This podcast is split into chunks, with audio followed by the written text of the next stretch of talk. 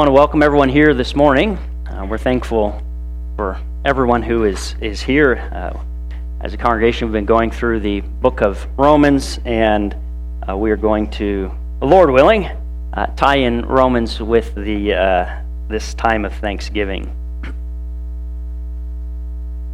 You've, if you've ever been in a relationship with someone, you may have found yourself in that relationship in any one of these four different categories. Uh, you, you recognize that there is this actual status of a relationship and an objective reality in the relationship, and then there's this other part, which is which is how I how I feel, how do I how I experience the subjective part of the relationship. And so, if you're in the in the flourishing category, that means that things are good in the relationship, and I feel good about the relationship. This would be like one spouse saying of their, uh, of their spouse, Our relationship is rock solid, and I love being married to my spouse. That's a person who's in a flourishing relationship. But then there's the false hope. When the relationship is objectively bad, but a person subjectively feels good about the relationship. That person could say the exact same thing a person in the flourishing relationship said, Our relationship is rock solid, and I love being married to my spouse.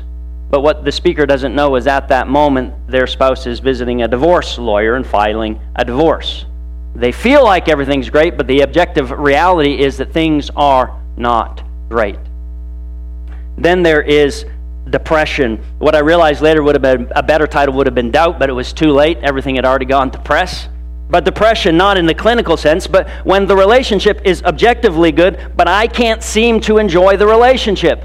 My spouse tells me that they love me, but I think there's something else going on with them. I've hired three private detectives. They've all come back and said the only thing we can find is that your spouse is deeply committed to you and love you, and you still think, I don't know, they're up to something. Even though the relationship is good, you cannot experience it as good because of your concerns and your doubts.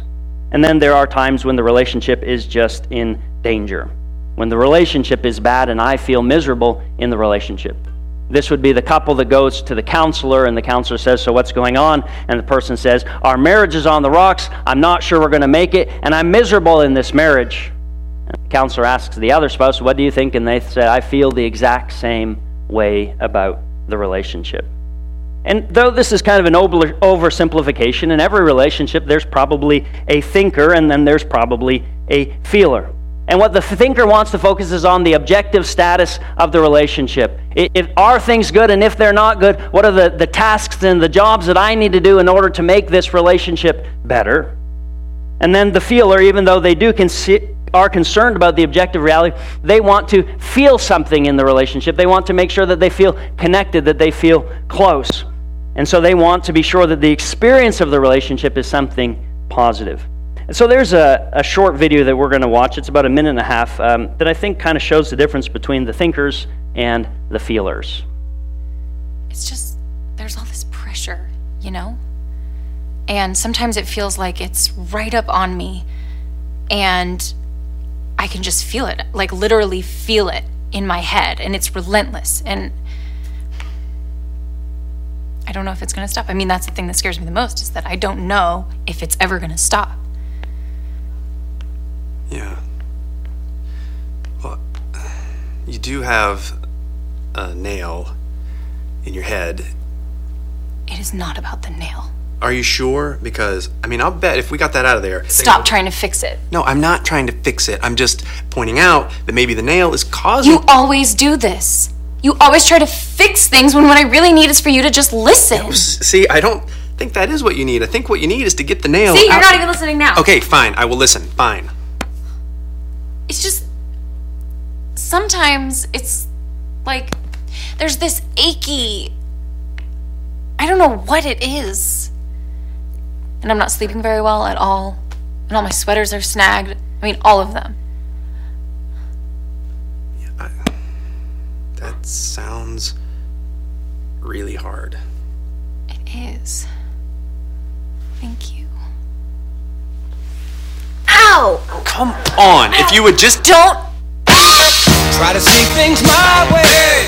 Do I have to keep on talking till I can go on?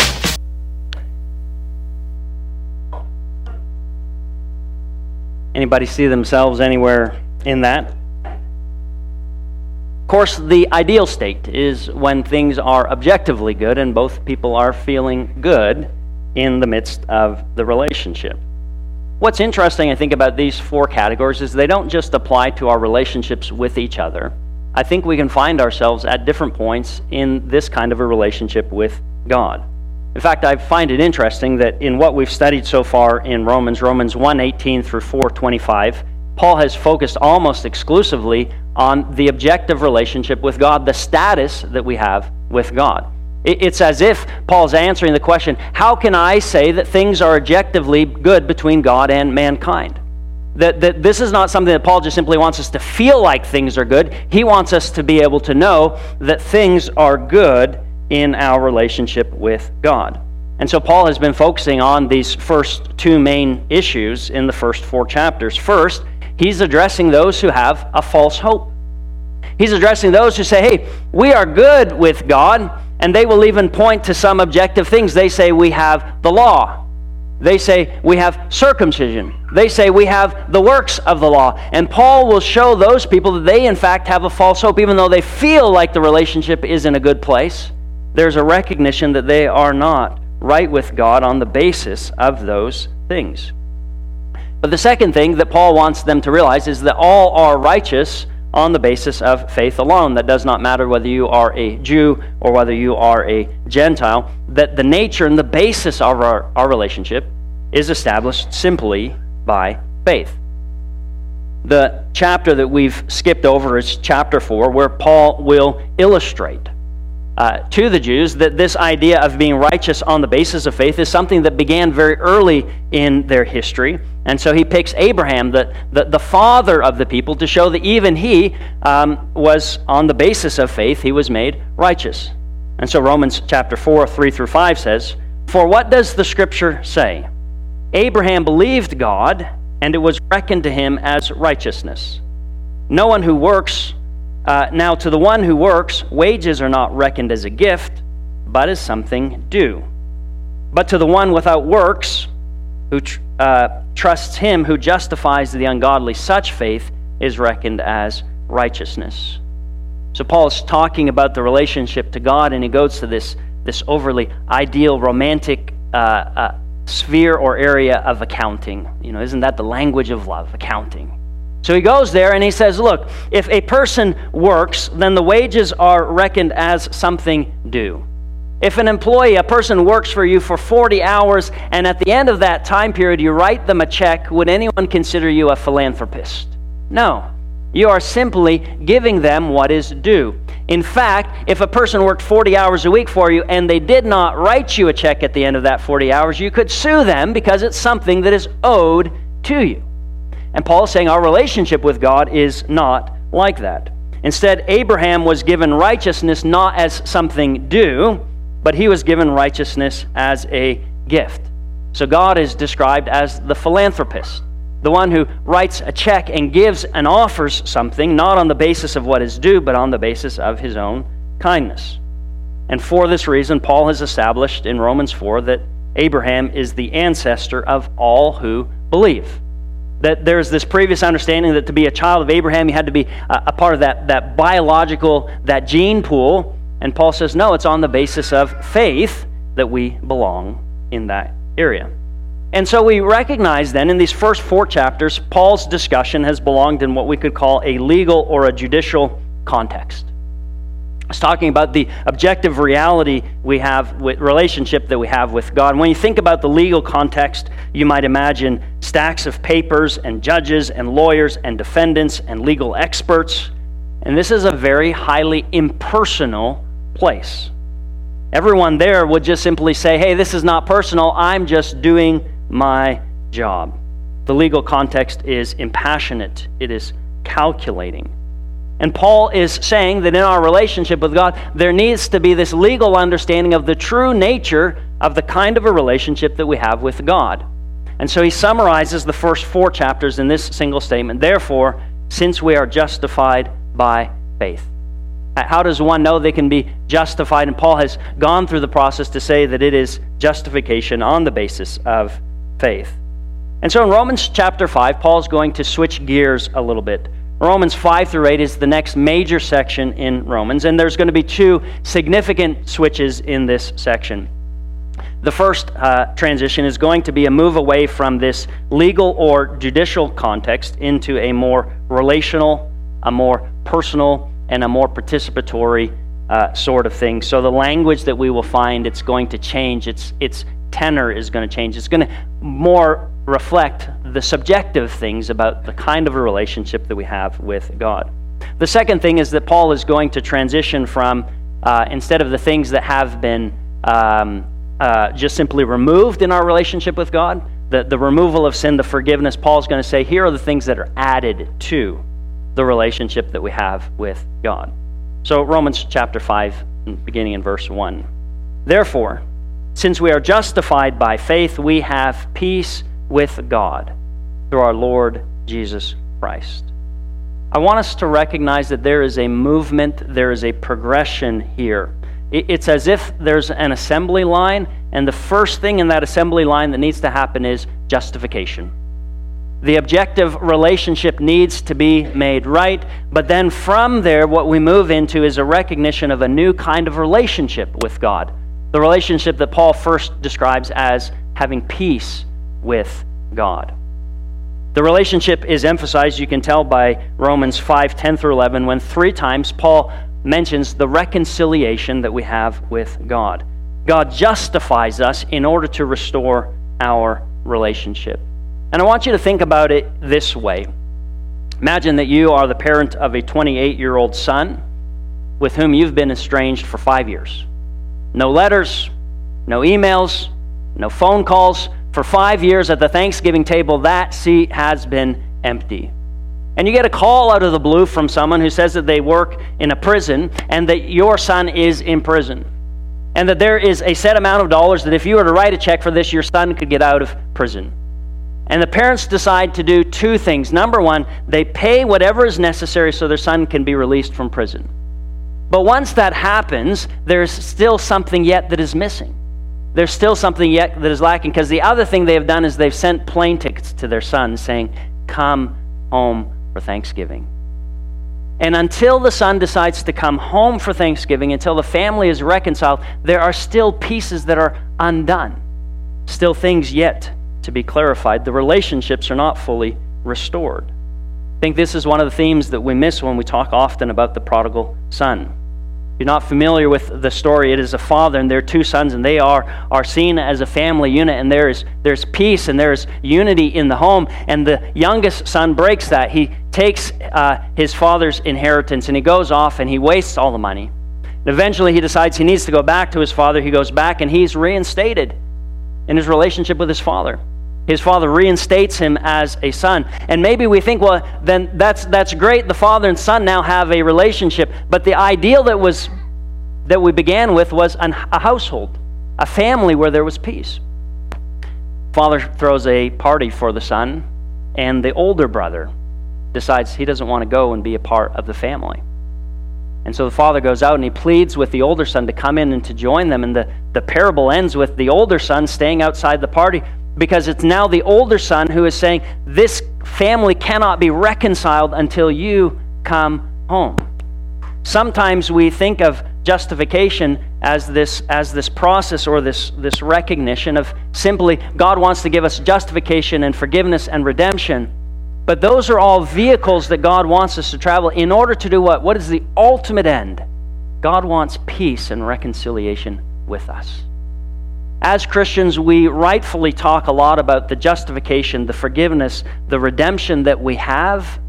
But those are all things that have been done in order to be able to once again come home into the very presence of God, to renew a relationship that was broken. And so Paul is going to emphasize this in the fifth chapter as he transitions now into this relational part of the good news message. Notice this is emphasized in Romans 5 2 through whom, through Jesus, we have access to this grace in which we stand, and we boast in our hope of sharing the glory of God. the word access is borrowed from this kind of royal courtroom scene. If you're familiar with the book of Esther, there's this event where Esther is going to go and appear before the king, cause, and the king hasn't invited her to come. And so Esther says this She says, Only if the king holds out the golden scepter to someone, may that person live. You don't just, whenever you feel like it, say, Hey, king, I'm marching on in here. Just wanted to check and see how you're doing. You do not go to see the king unless you first have an invitation from the king. And if you go when the king hasn't invited you, he must hold out his golden scepter, or you've overstepped your bounds in that relationship. As one commentator says it, this idea of access is like uh, through Jesus Christ, we have been given an electronic ID badge that gets us into the door of the building. Not only does it get you in the door of the building, it gets you into the office of the CEO, and the CEO gives you the badge and he says, Anytime you want to come, you're welcome to come. Because the goal here again is not just to say, Hey, I just want to know that you're walking around on the bottom floor and that you're feeling good, that you know that all of your debts have been paid. The CEO says, I've paid your debts in order that what? That we can be restored. Come, renew, continue our relationship. And so there are these, these three major things that we realize in the first two verses of Romans 5 that are going to set the scene for the next four chapters. Number one, something has happened in the past. We have been justified. Objectively, our relationship has been made right with God. But we also have peace, we have access to God. God wants us to be able to subjectively enjoy the relationship we have and then there's something that we can hope for in the future. We can boast in our hope of sharing in the glory of God. Which is interesting because anytime we've been talking about boasting so far in Romans, Paul says, Don't boast, don't boast, don't boast. And now he's saying, Here's something you can boast about. You can boast about the fact that I will share in the future in the glory of God. And Paul imagines someone listening to this sermon saying, Hmm, if I've got this great hope, and if I'm in a peaceful relationship with God, then why are all of these terrible things happening in my life? To which Paul would say, and not only that, but we boast in our sufferings, knowing that suffering produces endurance, and endurance produces character, and character produces hope. Why do we boast in our sufferings? We boast in our sufferings because we know at the back end of that process, we will end up with more hope than we had even before. That, that, that we get into these situations, and as we're in these situations, what do we find ourselves doing? We find ourselves longing for God to fulfill His promise that we can once again be in the presence and the glory of God. And so Paul says even our sufferings are good because they bring us closer into this place of hope. Paul had talked about in Romans 4, he talked about Abraham. And he said of Abraham that Abraham was hoping against hope. Abraham's body, even though dead, God had promised him a son. And so, how's, how's Abraham going to, to, to move through that time of turmoil, that time of suffering in his own life? And he decides, I'm going to hope. And why does he hope? He hoped because he was fully convinced that God was able to do what he had promised. That's the only place where we find hope. That's the only basis of hope, being fully convinced that God's going to do what he promised. And in Abraham's case, he had a son, just like God had promised. And so God will use our suffering to bring us to the place where we can have full assurance that he will do all of the things that he has promised to do. But there's probably some of us, and clearly there's some who Paul addressed, who says, you know what? I'm, I'm, I'm not going to fall for this. I'm not going to do that false hope thing. I had a best friend, I trusted in him, but he let me down. I married someone, I trusted in them, but they let me down. So, what I'm going to do is, I'm not going to trust in anyone. I'm never going to fully embrace the fact that there is a reason for hope. And so Paul is going to talk about why we can have assurance in the hope of the glory of God. And the first reason that Paul will tell us is because God's love has been poured into our hearts through the Holy Spirit that has been given to us. And what Paul is saying is say, how can I trust that God's going to love me until the end? Paul's going to say, at the point of your baptism, when, when you were given the gift of the Holy Spirit, then as that Holy Spirit came into you, that was a sign of God pouring out His love into your life. You have already experienced the love of God. He's already given you a, a taste of His love. And if he and if he was able to love you and pour in that love, then can you not be assured that that love will continue to the end? The second reason that Paul says that we hope in the glory to come is because of what we have witnessed on the cross and what the cross reveals about the love of God. Paul is going to use a, a, form of argument or a form of logic called from, uh, from greater to lesser. If somebody can do something greater, then surely they can also do something lesser. Think about it this way somebody uh, tells a friend, says, I can bench press 200 pounds. Now, just so you know how much time I spend in the gym, I don't know if that's a lot or not. Maybe everyone can. I have no idea. But let's say your friend says, I can bench press 200 pounds, and you say, No way. I, I, don't believe that. There's no possible way. And the friend says, All right, come on over. He puts 250 pounds on the weights and he bench presses that. What do you think? Because he can bench press 250 pounds, you are convinced he can also do what? Surely he can bench press 200 pounds. And so Paul's going to use this kind of argument whenever he's going to give us a reason. Why should I hope in the love of God to endure to the point that I can see the very glory of God? And so Paul will introduce us first to the greater challenge. And here's the greater challenge. While we were still weak, at the right time, Christ died for the ungodly. God proves his love for us in that while we were still sinners, Christ died for us. While we were enemies, we were reconciled to God through the death of his Son. See the four different ways Paul categorizes how we were objectively before God? We were weak, we were ungodly, we were sinners, we were enemies. And when that was our status, what did God do for us and to us? He loved us by giving us His Son. That is the greater challenge. And so, if He loved us then, Paul says, much more surely then, now that we've been justified by His blood, we will be saved through Him from the wrath of God much more surely than having been reconciled, we will be saved by his life. So notice what Paul is saying.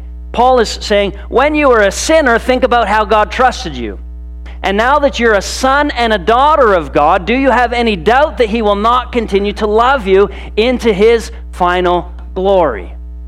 Paul's whole argument is based on the love of God that has already been displayed becomes the foundation of the hope that God's love will endure and will continue until the end. And so Paul will say of that love, even more than that, we boast in God through our Lord Jesus Christ, through whom we have now received reconciliation. Paul invites us to boast in our relationship with God. And yet, there's some of us who can't even say it. There's some of us who say, Well, I, I don't know, maybe, maybe, maybe, maybe I will be in glory with God in heaven, or, or maybe it's possible, kind of, sort of, somewhat. That, that's not what Paul is instructing us to do, is to, is to say, you, you know, you ought, to, you ought to wake up every day and say, I don't know if it's going to happen. Paul's saying, boast in it. But not boasting it because of who you are, boasting it because of God's love that's already been poured out. If he could do that when you're a sinner, what can he do when you're a son and a daughter of God? Paul's going to have this argument in different ways through Romans 8, and so I'm going to take you to the culmination of his point. No, in all these things we are much more than conquerors through him who loved us. For I am convinced that neither death nor life, nor angels, nor rulers, nor things present, nor things to come, nor powers, nor height, nor depth, nor anything else in all creation will be able to separate us from the love of God in Christ Jesus our Lord think for a little bit about what it might be like to be God in relationship with us. You have a little kid, six, seven years old. You're tucking them in at night, and that little six year old says, Mom, Dad, do you even love me? Would that question break your heart? The next day, the kid goes off to school and comes home uh, from school, and here's a picture and it's a it's, it's two people and, and, and they're there and they're holding hands and then there's a big question mark about it. I said, Well, honey, what did you draw at school today? Well, I just draw a picture representing the fact that I don't really know if you actually do love me and if you'll love me forever.